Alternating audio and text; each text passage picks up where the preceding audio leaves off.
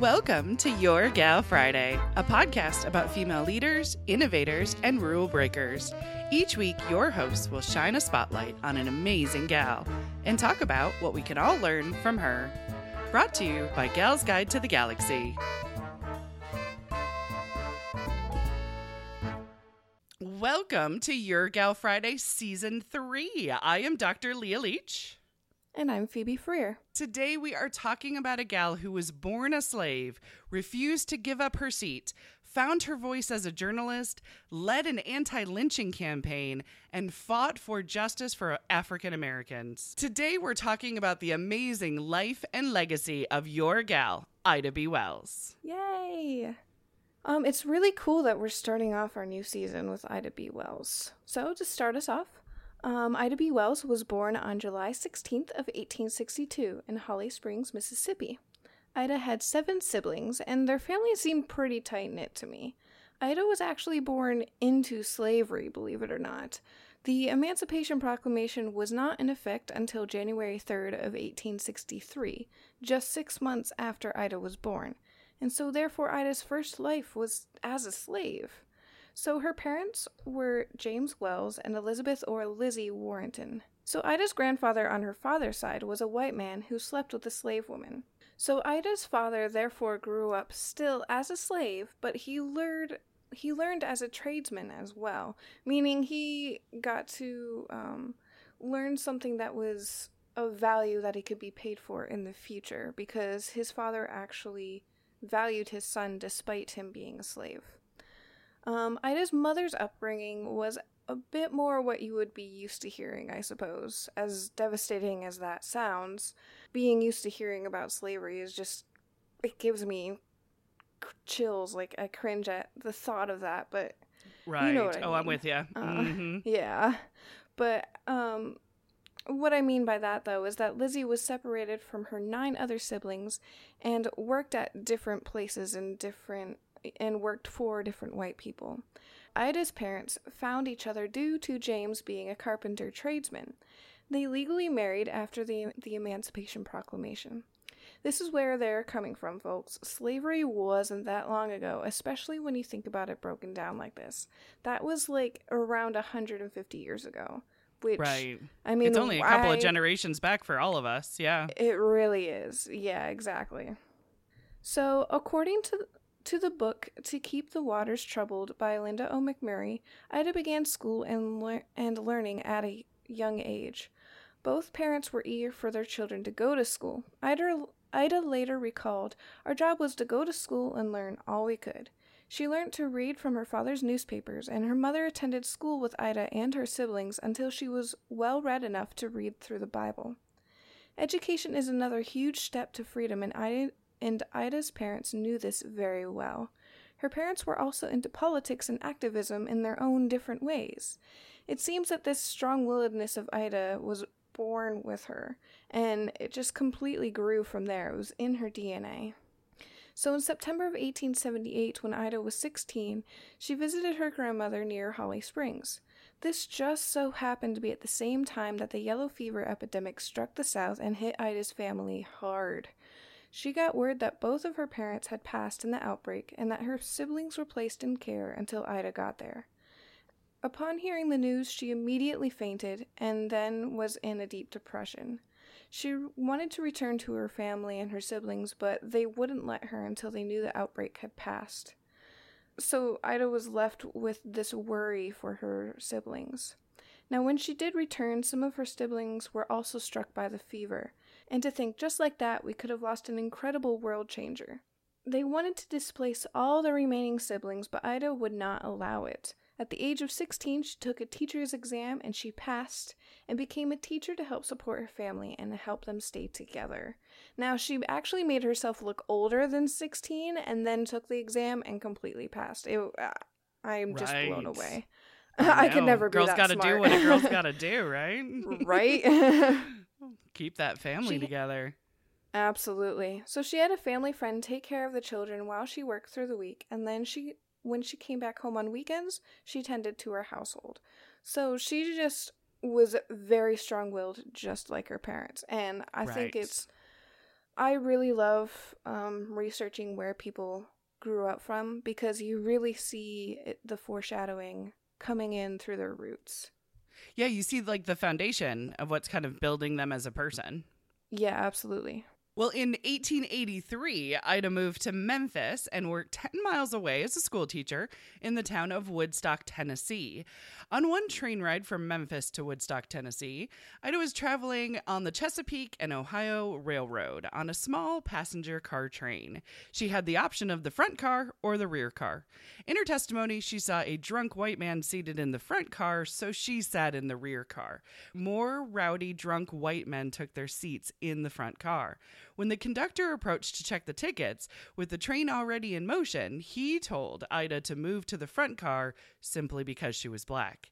Ida refused, and the conductor left and let her be on her way. But then the first stop happened, and the conductor returned again and asked her to move to the front car. Again, she refused. This is actually her testimony before the Supreme Court of what happened next. Quote, he then took hold of me to carry me to the other car. I resisted him, holding on to my seat when he called for help, and two white passengers helped him carry me out. I resisted all the time and never consented to go.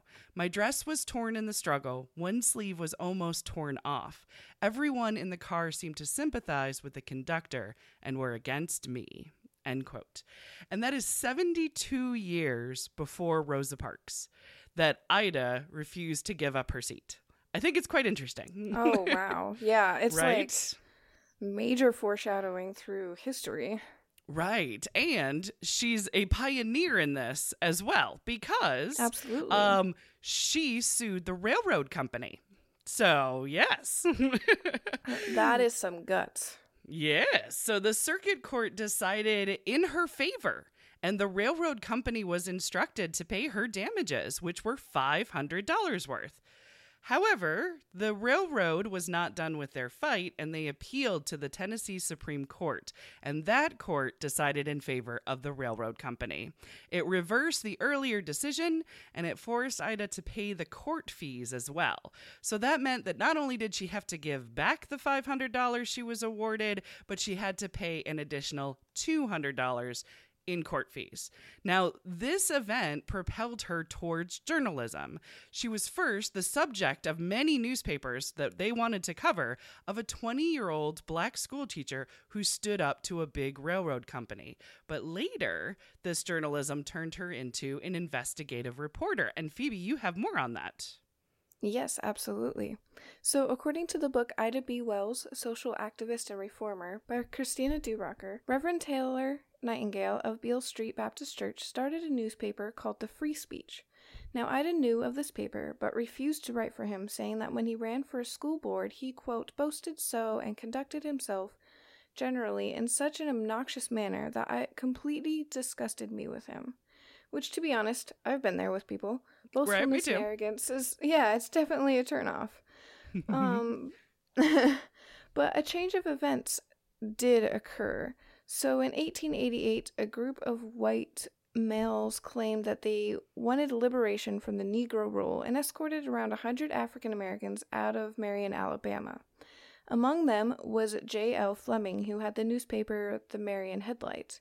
Now, the Reverend offered to join forces with Fleming and created the Free Speech and Headlight. Now, this is a totally new paper. Now, with the new collaboration came a broader audience in the African American community. The paper advocated for African American rights and encouraged resistance and equality. The two men approached Ida to write for them. Now, with a new fire lit inside of her to fight against the lynching, she agreed, but only if she was equal partners in the paper. She did not want to be a minor partner. And so she bought out one third of the paper, and the three of them powered onward together as co owners. I love that. That's forward thinking. Oh, yeah. Now, this is where Ida penned the name Iola. She used the paper to speak up about issues that concerned her in her community and wasn't afraid to call people out on it, including preachers and people of authority in her black community. This wasn't, she was a free for all. She wasn't pro, she wasn't, um, just, oh, all blacks are great and all whites are horrible. She wasn't all women are great and all men are horrible. She wasn't like that. She wasn't one sided. Yeah. She she just wanted the truth. She just wanted the best for the young people in her community. And she wasn't afraid to call people out on it. Um and she was known for not only pointing out issues like corrupt preachers, but sending a call to action to people. She earned the name the Princess of the Press and commanded attention even though her opinions were controversial in ways not always liked. She highlighted on making the black schools better, as well as she found education of the mind and spirit important. But because she was still a teacher, writing about the schools burned her and she was let go from her teaching position. So at this point, she went full time into the newspaper. It's kind of like when one door closes, another one opens kind of situation. Absolutely. Absolutely. Yep. Also, it could have been fate a little bit too. I mean, you could tell she she had a gift uh, Oh, for absolutely. writing and you know rebel rousing and uh, telling it like it is. So yeah, Absolutely. And when she went after the schools, um, she did not put her name on it and she like they still found out it was other- her. Yeah, yeah, they they were they were still like, um, girl, this is pretty obvious. It was It's you. pretty you. know, you, ha- yeah, you have insider information. These other guy, your other partners in your paper wouldn't know this. Like, you can deny it. You could not. You could say it's not you, but it's you. We all know it. right. So, So, close. And it was like, and, and she was heartbroken about it that because she was just trying to protect the kids. She wasn't like venge. She wasn't being vengeful or like she was trying to get um, better for the mhm. kids. I mean, she was the kids try- deserved she was more. Trying, yeah, absolutely. She just wanted the kids to to grow and be be raised better, and she was saddened that she got reprimanded for wanting better. But Right. it is what it is, and yeah, another door completely opened. Mm-hmm. Now, in 1892, she was friends with three black men who owned the People's Grocery. The store was doing well and drew in more customers, and more customers than the other white owned grocery stores. Now, several local store owners attacked the grocery in retaliation because they were doing well. Because people Mhm. are dumb and rude and just, ugh. Right. But Racism. anyways, yeah. yeah, Mhm. you know. um, pe- exactly. So, People's Grocery owner Thomas Moss had been lynched alongside of two of his workers, Calvin McDowell and Will Stewart. They were lynched by a white mob that accused Thomas of plotting a war against whites. Now, one source says that they went to jail first. Then a white mob invaded the jail, dragged the three men outside of town, and killed all of them. Now, the local paper, the Memphis Appeal Avalanche, described the lynching as a skillful e- execution. Mm. This fueled the fire for Ida to join the paper and to keep writing. She made it her mission to expose lynching as not keeping law and order, but as white as whites claimed, but as keeping blacks subordinate, which I found that quote to be on point and I just like I can't I can't even word it any better than that. Very. Yeah. It was very powerful. Absolutely. So she made a habit of visiting lynching sites to collect information and interview witnesses, constructing versions of events far more accurate than these portrayed in white owned newspapers.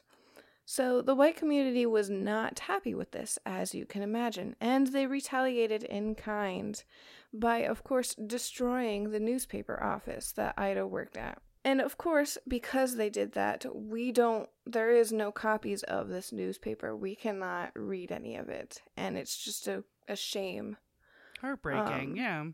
Yeah. Um, but Ida did not give up. She continued her anti lynching crusade, first as a staff writer for the New York Age, and then as a lecturer and organizer of anti lynching societies. According to the Tennessee Encyclopedia, no copy of the Free Speech survives. As with the other 25 black owned newspapers of the area, no library or archive has preserved copies. It Oh, is saddening. Like, Yeah. humans are awful. Mm-hmm. Exactly. Ugh. that part of this was actually really hard for me to research because I like I apologize if there's not enough about the lynching in this from my side because it was very difficult for me It's to read very it. tough. Oh yeah. It it's something that a person um, with possibly a thicker stomach uh, Yeah, exactly. research I on their was own. like- They the details are out there. They absolutely They are, are, and yes, they they are, are. heartbreaking. They they're heartbreaking, and you can um, get a sense why um, Ida was like, um, "I need to do something." Yeah, So, absolutely. I do not blame her one bit. Yes. Well, what happened next is actually often kind of glossed over a little bit when it comes to mention of her life. And I actually kind of wonder if, if it's for one very simple reason, and for once it's not racism. Um, it actually it involves women helping other women, and a lot of times that's the part of someone's life that gets glossed over. So in 1892, Ida was at the National Press Association convention in Philadelphia, where she met an Englishwoman named Catherine Impey. Now, Catherine was a Quaker from a well to do family who dedicated her life to many movements, and most notably the elimination of global racial prejudice, persecution, and violence. Now, Ida had already published Southern Horrors, a book detailing her investigations of lynching. Catherine knew of her research and wanted to spread the word to more people. Catherine convinced a successful novelist, Isabella Fyvie Mayo, to pay for a speaking tour for Ida. So on April 5th of 1893, Ida set sail for Britain for the first time. Now, even though lynching was a American problem, the idea behind capturing the hearts, minds, and headlines of the British people would put pressure on the American press and political leaders to listen to established anti-lynching laws. That was the idea. Now, because of Ida's successful speaking engagements, the Society of the Furtherance of the Brotherhood of Man was founded, and there was branches set up throughout Britain. Over 2,000 people enrolled in its very first year. Ida also spoke at the Women's Christian Temperance Union, headed by Lady Henry Somerset. She was invited to speak about temperance, which is anti drinking, but uh, Ida spoke about anti lynching instead, because a sister's got to do what a sister's got to do. Oh yeah, that that makes Now- me so proud. right. Now, she did meet resistance in Britain. Uh, there were those, such as the Birmingham City Councillor, who thought that the English should stay out of American affairs. Ida would also return to Britain a second time, thanks to Celestine Edwards, a newspaper editor and member of the Society of Furtherance of Brotherhood of Man.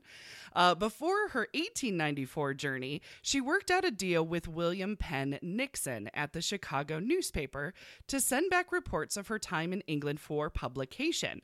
The Chicago Daily Inter-Ocean was one of the very rare papers that consistently denounced lynching. This deal made Ida the first black woman to be paid as a correspondent for a mainstream white American newspaper. Pretty cool, huh? That's awesome. So, when her supporter Celestine got sick, she wasn't able to set her up with speaking engagements throughout Britain. So, Ida asked Frederick Douglass for a letter of recommendation, and he delivered. Ida gave hundreds of lectures and interviews, and the British press was widely positive and supportive. Word of her accomplishments would be sent back to the States, including that of founding an English anti lynching committee in London. The committee contained dukes, archbishops, and almost 20 members of parliament. Now, Ida's speaking tour did cause debate in both Britain and America.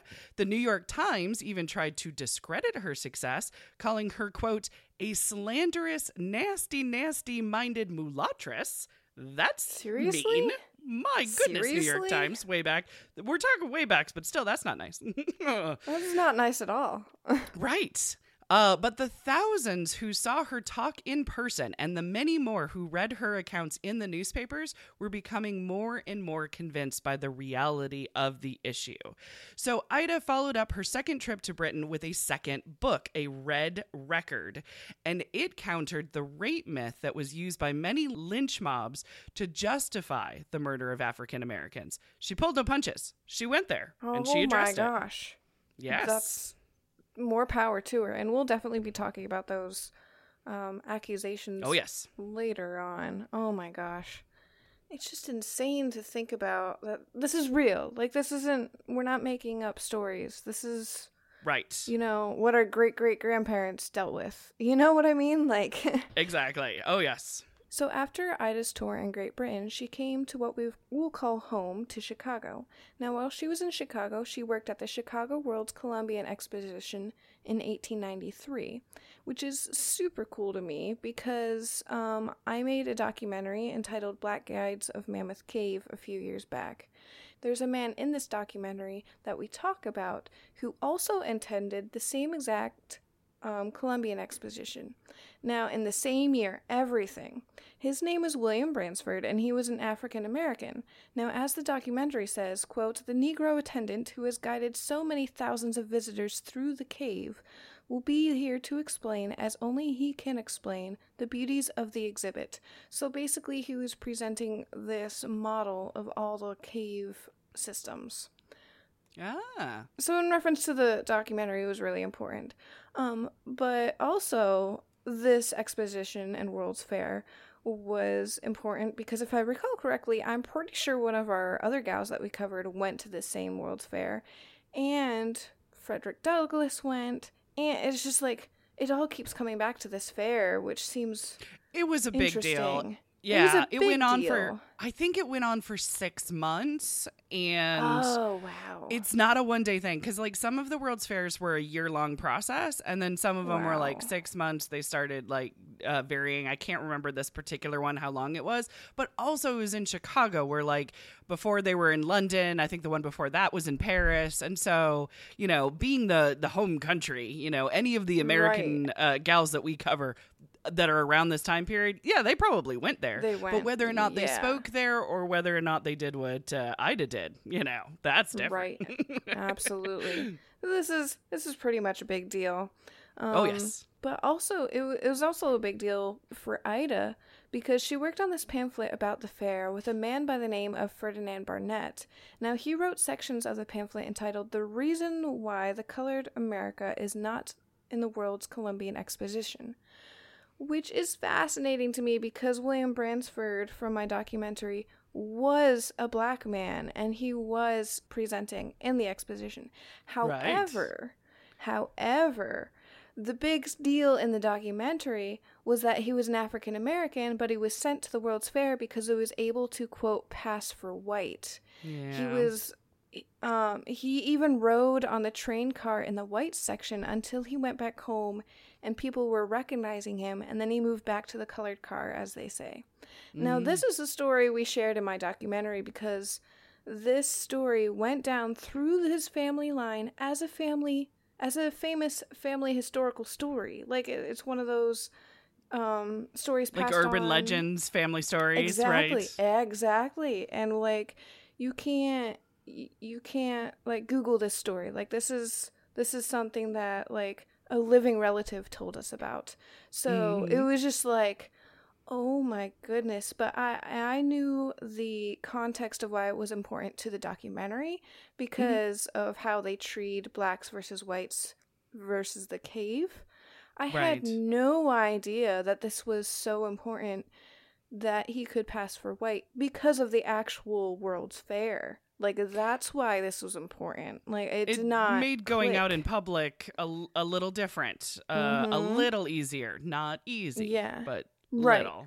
not Mhm. easy, but a little easier. Like he was still a black tour guide who knew everything, but Mm-hmm. he could ba- pass for white, and so he was slightly more accepted into society. So it's just like, wow, I did not. Those things did not click until I researched for this story. Right, and that wasn't who Ferdinand was talking about. Um, no, Right. not even a little bit. No, it was like the Mhm. opposite. Ferdinand was talking about the fact that he has to try to pass for white to even get into the World's Fair. That's what he was talking about. Like that's the that's the thing that's really upsetting. But Ferdinand Lee Barnett had similar aspirations to Ida to help gain more freedoms to black Americans. He also owned a newspaper, so it seems to me that they were actually destined to meet, and it's very Mhm. cool watching two people find each other through the same passion.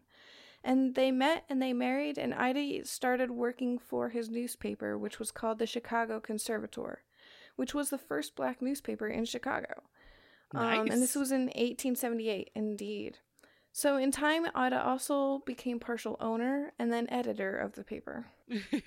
well, I've got to cover uh, women's rights and suffrage ties. And when it comes to Ida's involvement, I have to step back just a little bit and kind of like set the tone and remind us all of kind of like where we are in history because the women's movement Yeah. is quite interesting slash complicated, whichever whichever definition Right, yeah. a person likes.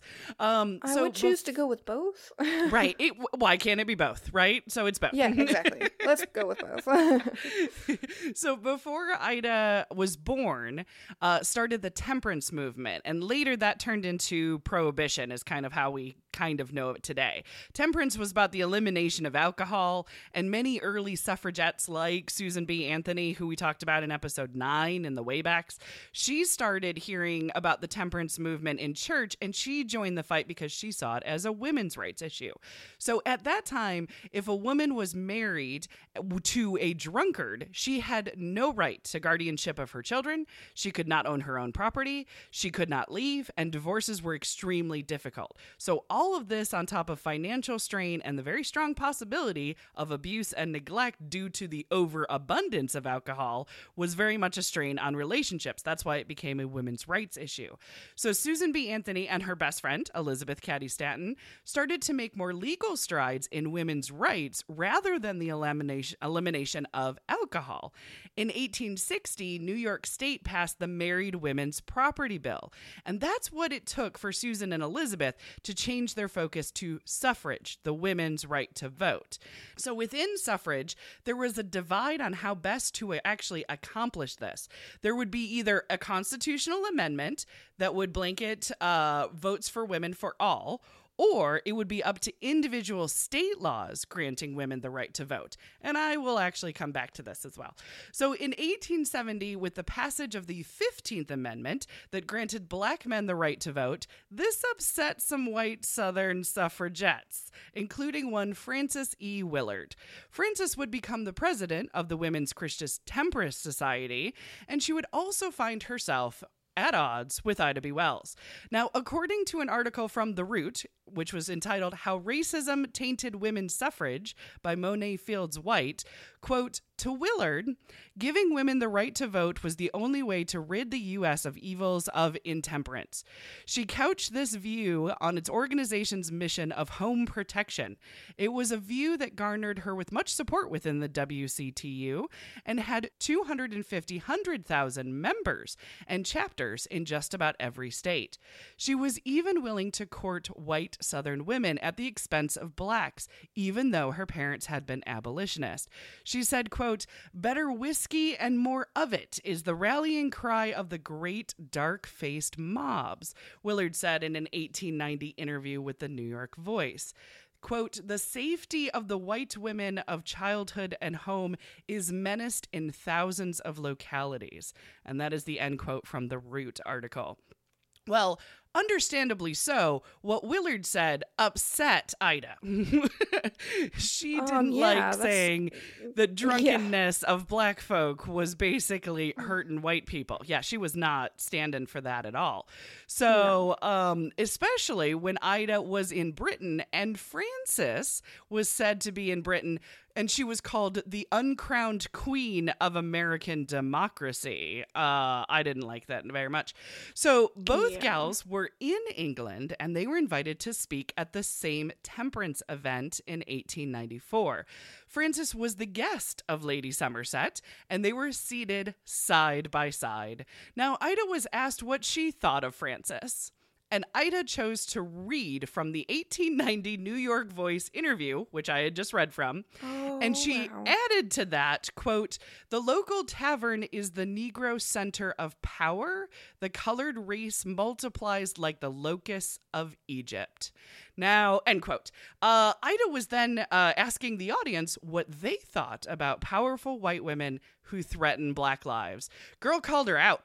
Called her Oh out. yeah, yeah. You really shouldn't Yeah. ask Ida her real What she- opinions on Right, things. her real thoughts on yeah, Yeah. somebody who wrote in a mm-hmm. paper because Ida reads and she, you know, she mm-hmm. challenges and worships the word. Oh yeah. So it did ruffle some feathers. Uh, Frances Willard and Lady Somerset uh, tried to get Frederick Douglass involved in all of this, but it blew Oh, up. Uh, course. Frances's ignorance and her racism became more and more apparent the more she spoke.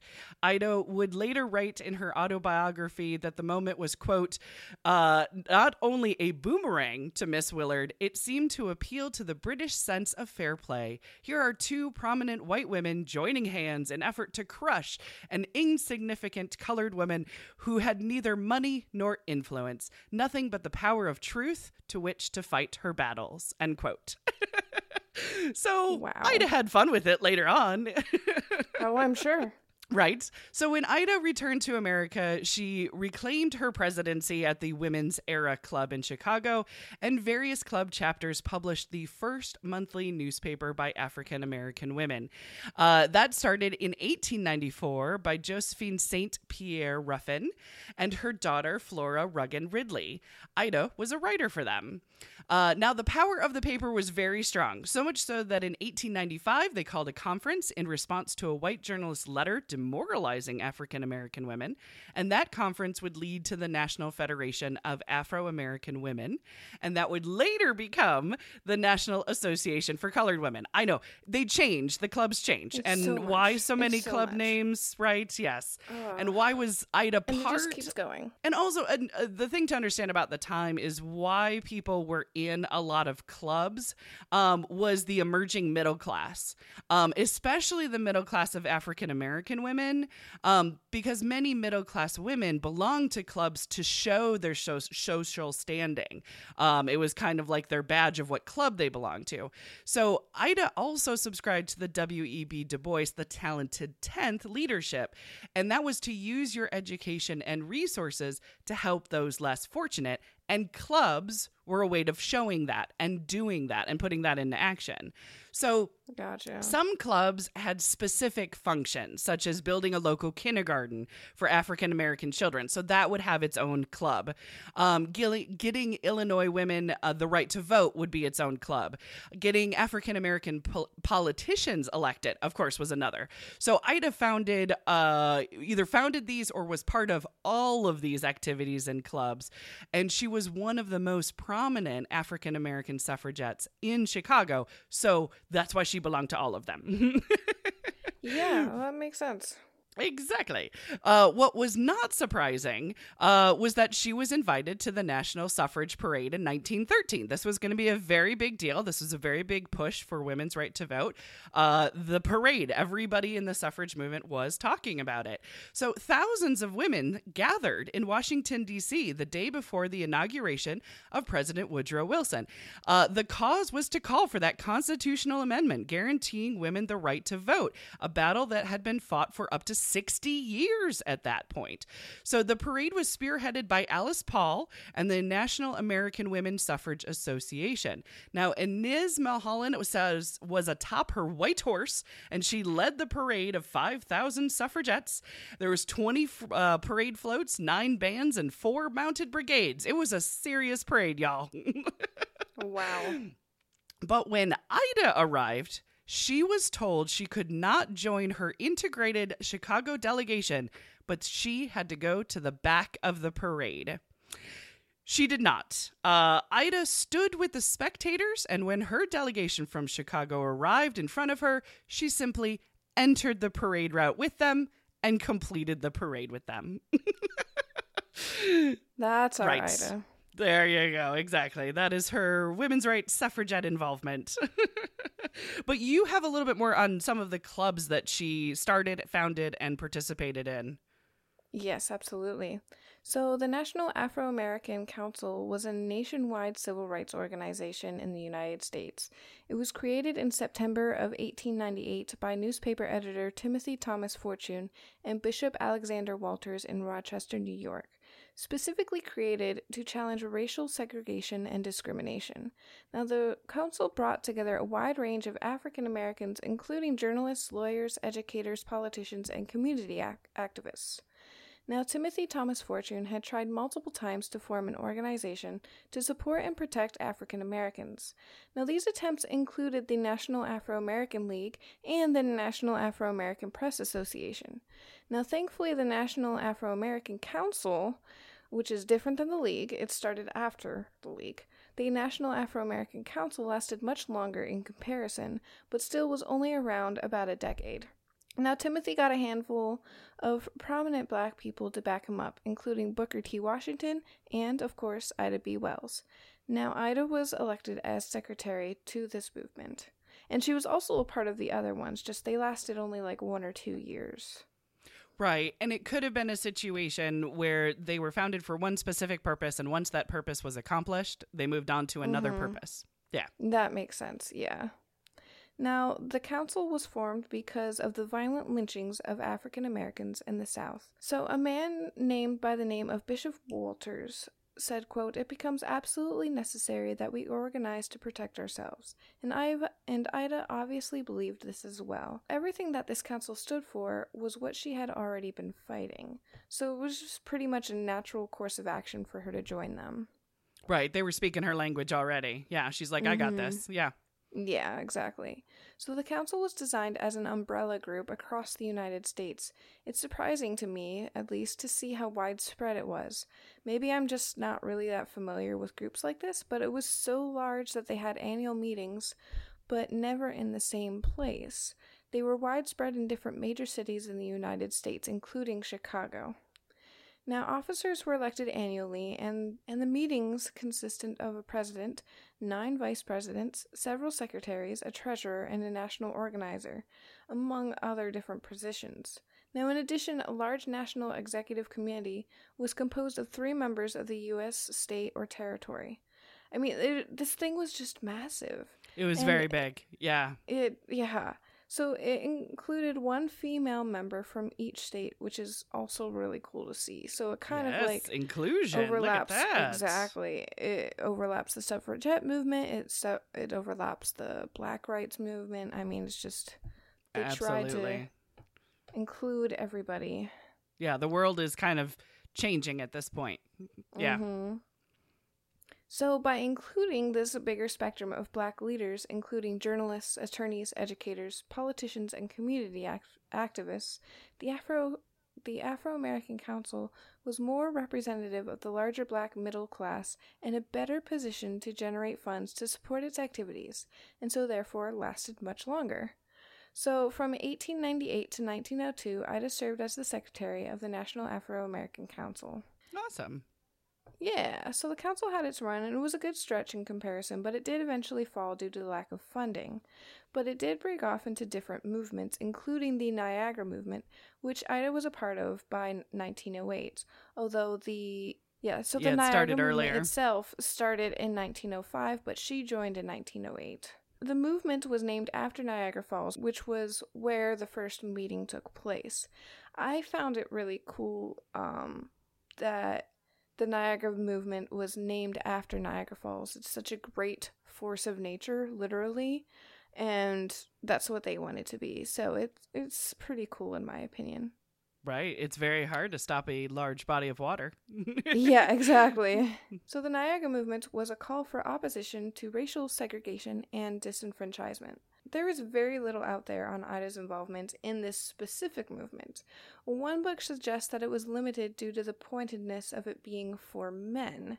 But Ida certainly never stood by to watch the world burn. She stayed active in any way that she could, including partnering with people she didn't particularly always agree with.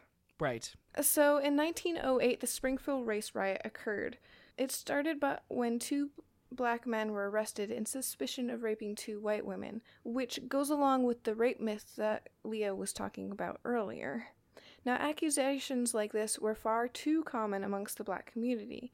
Um, it initiated this white mob of about 5,000 white men who went through towns murdering black people. They just assumed all blacks were bad, and this, mo- this mob formed originally to seek out and lynch these two men. But when they discovered that the sheriff had transferred them out of the city, the mob grew out of control and just destroyed even black businesses and homes, too. it got so far out of hand that the state militia was called out to stop the rioting. Right. Um, it's it's got just bad. heartbreaking. It's really bad. Mhm. Um, the riot trials and aftermath are said to be one of the most well documented examples of the complex intersection of race, class, and criminal justice in the United States. because it was so well documented, um, more Mhm. people were aware of kind of like the inside path. So if they were, if they were middle Right. class and they hadn't experienced this, whether they were white and black, white or black, whether they were city or whether they were um, more on the country, because it was written down um, and because it was documented and because people were talking about it, it spread awareness. Mm-hmm.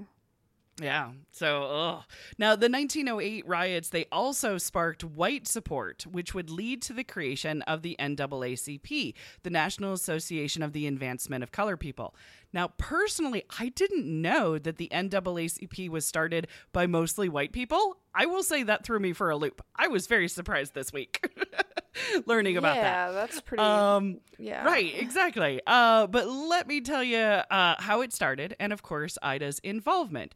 Now, an article called A Race War in the North was written by William English Walling. He was a white man calling for equality among blacks and whites. This was sparked by learning about the 1908 riots. The article connected with other white leaders like Oswald Garrison Villard. He was the grandson of the abolitionist William Lloyd Garrison.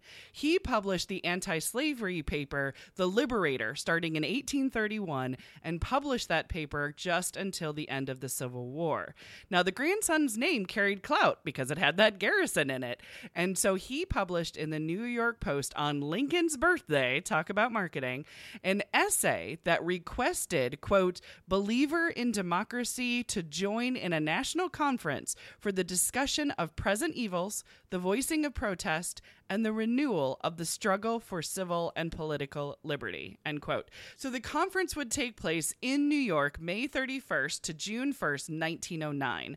Ida gave a talk entitled Lynching Our National Crime, and she spelled out three clear facts. Number one, lynching is a color line murder. Number two, crimes against women is the excuse, it is not the cause. And number three, it is a national crime and requires a national remedy.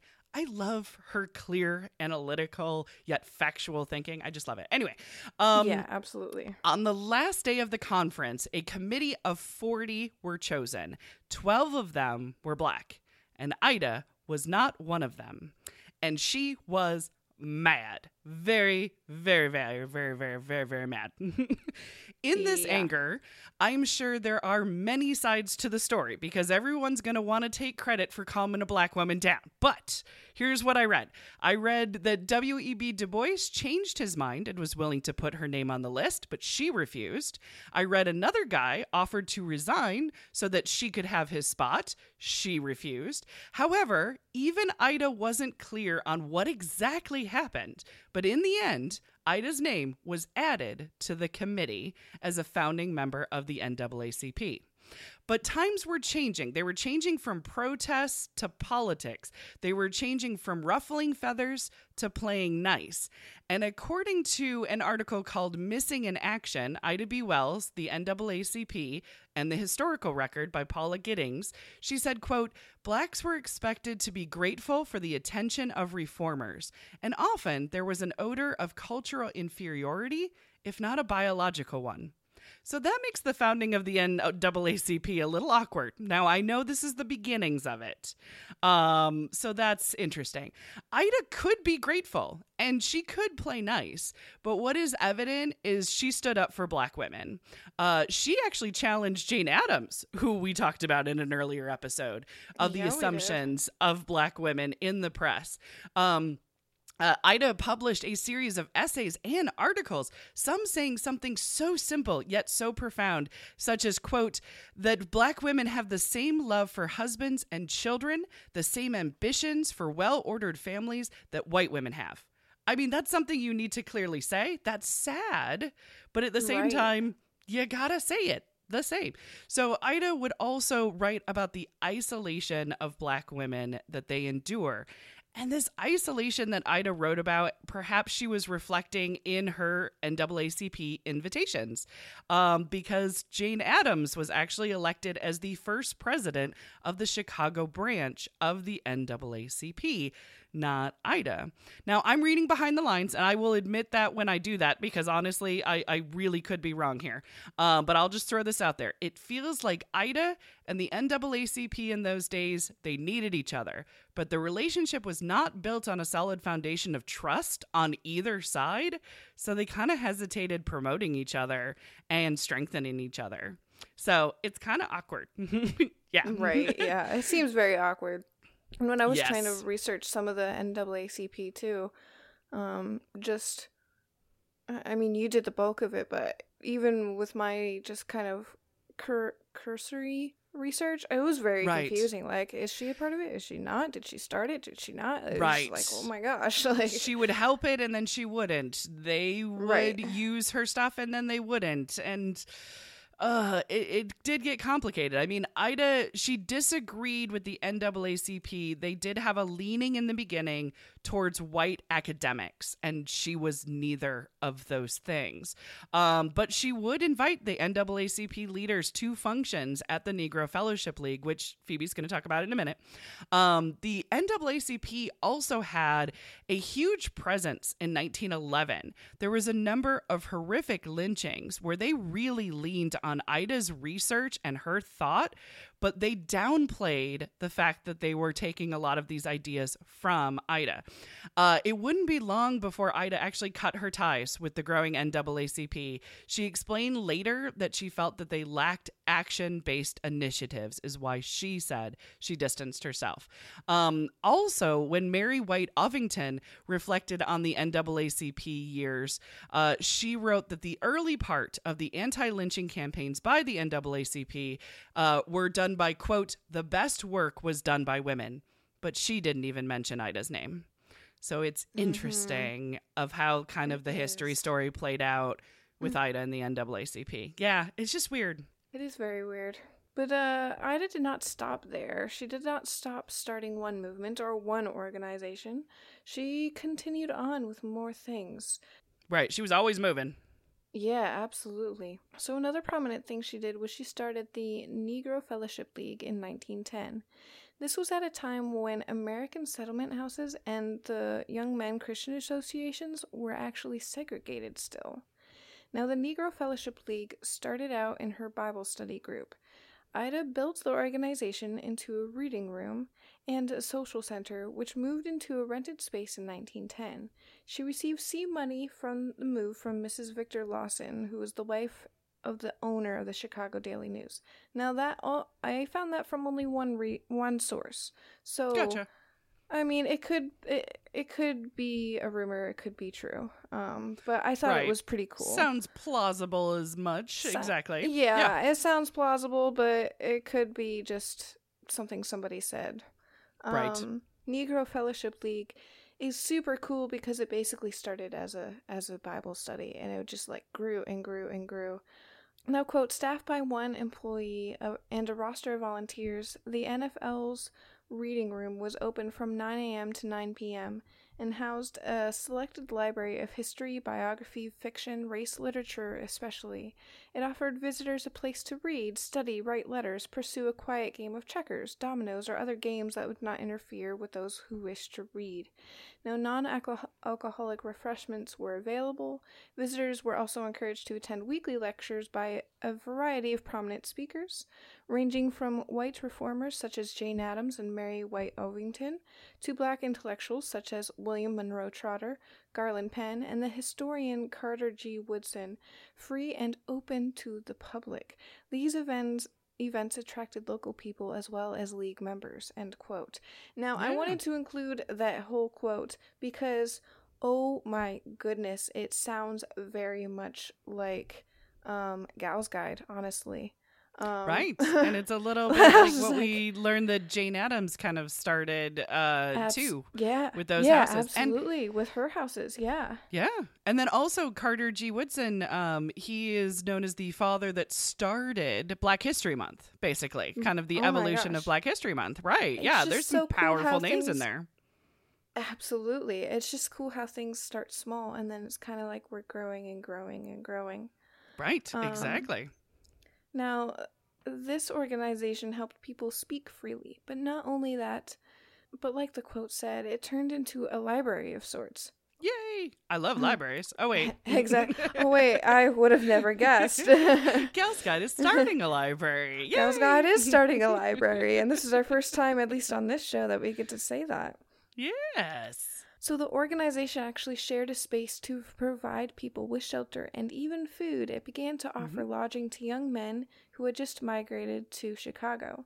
Now, visitors could rent a bed for 50 cents a night, and in just its first year of operation, the Employment Bureau placed 150 men in jobs. Now, at one point, right? So at one point, Very I had cool. exposed the segregationist policies of the Young Men Christian Association. Now, Yeah, after you, several you gotta call it out. Yeah. Y- you gotta call it out and like our girl called it out like of course she did now after that several wealthy donors withdrew their support from the ymca and gave na- nearly $9000 to the establishment of the negro fellowship reading room and social center Very nice. Put your money where your social conscience is.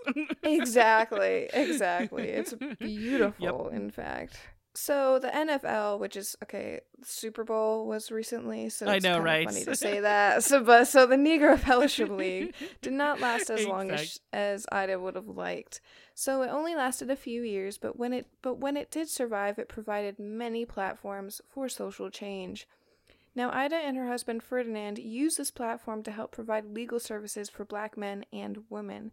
Now, Ida became a probation officer and took on many controversial cases. She took on cases related to lynching, segregation, or discrimination against black men in particular.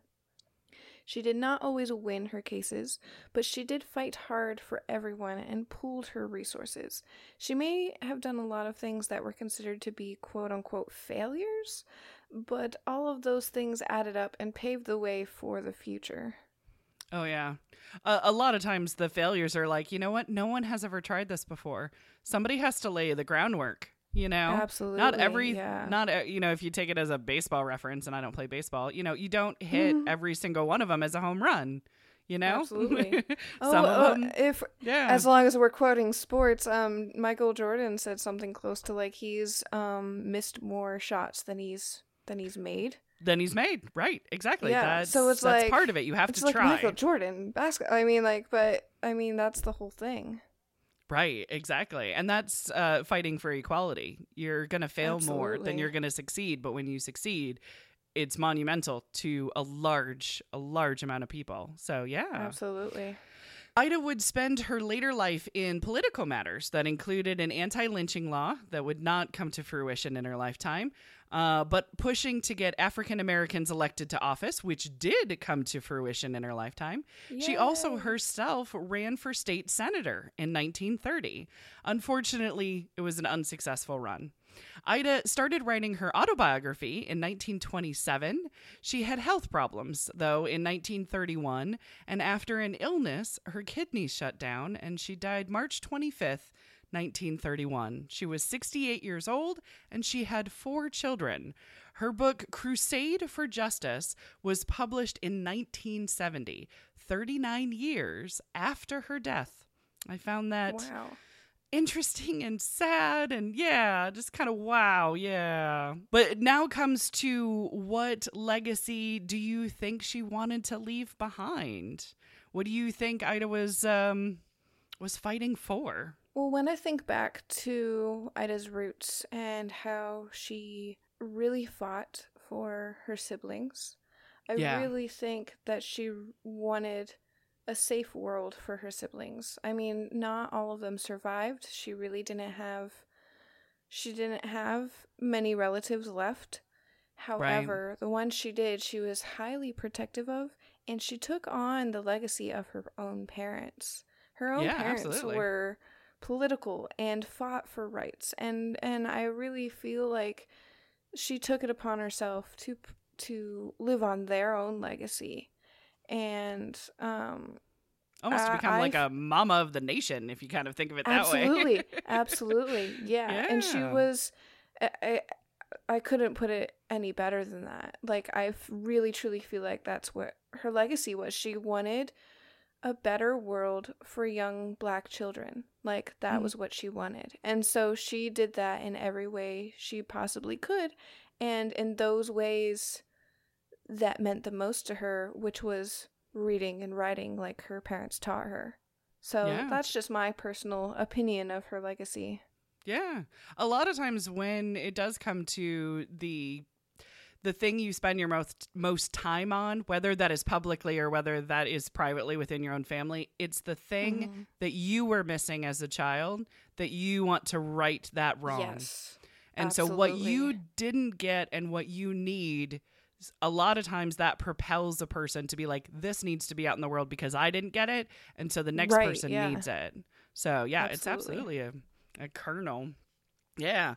Uh for me for the legacy an anti-lynching law. I think that's really Mm. what she wanted. And that's really what she was fighting so hard for was a law. Uh, Phoebe, do you have a guess of what year it was when an anti-lynching law would finally come into effect in this country, in America? Um, I'm thinking, let's see. Because she started fighting for it in like the 1880s, 1890s Oh, is when she started. When do you think it actually passed? And like you said, it didn't happen before she died, so like 40s? 40s. Uh, the Justice for Lynching Act was unanimously passed by Congress December 19th, 2018. Oh my gosh, no. I know. No. No, Isn't no. Oh my that crazy? That No. yeah. Oh my gosh. From the time That of was- recording, that is No. really like a month ago. You know what That I was mean? a month ago. Like, That was a month ago. Really, a month ago. guys? Really, guys? Yeah. Okay, really? Yeah. Like Yeah. I swear I did not like read ahead. Actually, what I what happened was I saw that date and I didn't read the context of that date and I'm like, "Oh, she's probably being like some movie or something. I don't know what she's going to say." I was like, "No, No. that's the actual date." Like, "Please." I was like, "Don't be that date." Don't Oh, no. Uh-huh. Yeah, oh my gosh. That's awful. There has been over 200 different anti-lynching bills brought to Congress and they have Oh all been voted down. Um, so I think she wanted that law to be her legacy. I think it's an insult that it took um, this long. Absolutely. It's And it's very insult. telling. I am I am insulted. I am Uh-huh. very insulted. I thought it also kind of showed the the the complexity and the contrast about talking about Ida B. Wells to talk about the thing that she worked so hard for took till December It of 2018. It took Like, really? literally a month ago. Uh huh. Oh Yeah, my that's sad. gosh, I'm so mad right now. uh-huh. I was pretty mad when I saw that. oh my gosh. exactly. So That's awful. that's I mean, I'm glad we finally did it, but what are we doing, America? But you Like, know what? What are we like doing? too late almost. Like come on. No, it's Too not too, too late, late. because at least we did it. But um yeah, there's At no gold star it, on that one. Let me put it that way. You know what I mean? Good. Wow. It's a slow clap is what that is. Is like Uh, mhm, exactly. Yeah. sure. hmm It's a little patronizing. Mm-hmm. Yeah. Mhm. Good. You finally did something. My Thanks goodness for gracious. that. Uh, Wow. But on the other hand, what did you learn from Ida B. Wells? What That's can you kind of like take with you of her essence on your journey to kind of like, you know, personalize her? What did she teach you? she first off she was incredibly strong and powerful for combating the the lynching because that was Yeah. hard just to read about like I, i know. i had to stop and like go research a different question for a minute like it was It's deep and not- dark. Yeah. it is it is not easy um but i learned perseverance and i learned um to be outspoken like she Yeah. was outspoken about basic human rights and but like she was able to to stand up to like um Jane Addams, right? We said like Yes, she didn't. She didn't back down like, when Jane Addams was saying some questionable things about black women that she just like Jane Addams just didn't know. She didn't know, and so I was like, "Well, I'll tell you." So, what Ida taught me was that it is okay to be complex on these issues and it is okay to talk about them and to be direct about them. In fact, it is better to be direct about them. You save some time. it would save a lot of time. you might Oh, make yeah. some enemies here and there, Booker T. Washington yeah. talking about No. you, but at the Yeah, same exactly. time, At the same she's time. getting things done.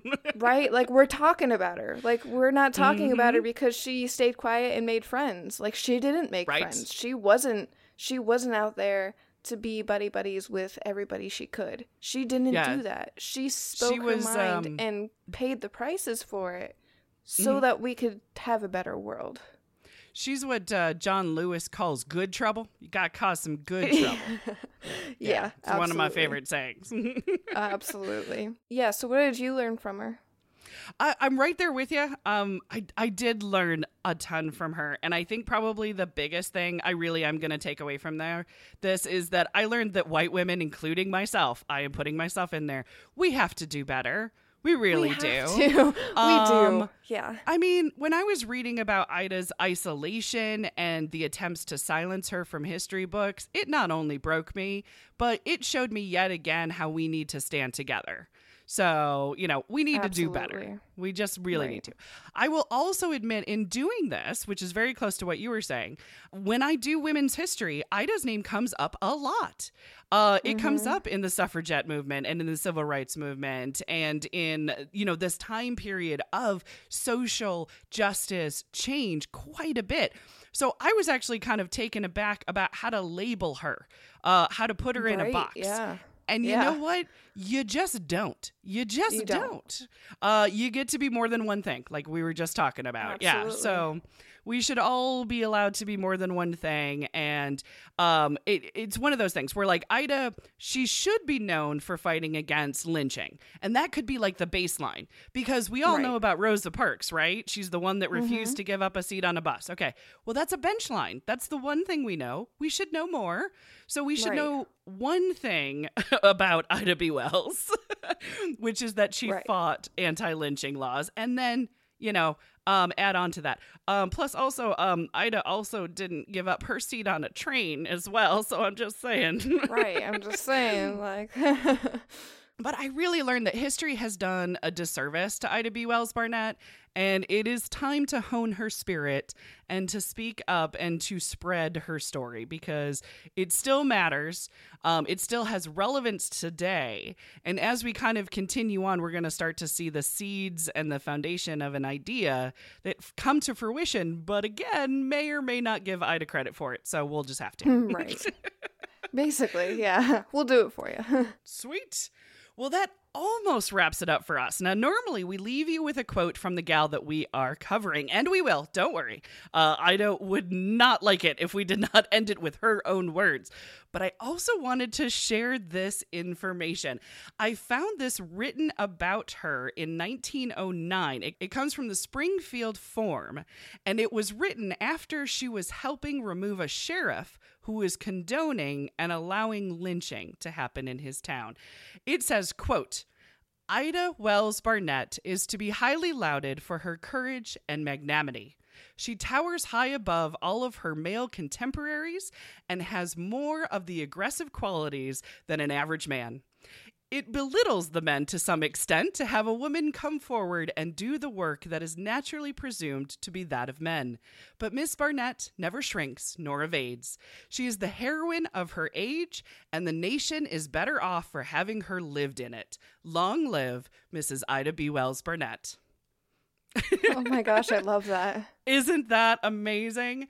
So I I had to share that one with everybody. So next week we are going to be covering the extremely important African American woman who made her mark in the civil rights movement and it's not Rosa Parks, it's Rosa Parks' mentor Ella Baker. So until then, here's a quote from Ida B. Wells Barnett. Quote, "The way to right wrongs is to turn the light of truth upon them."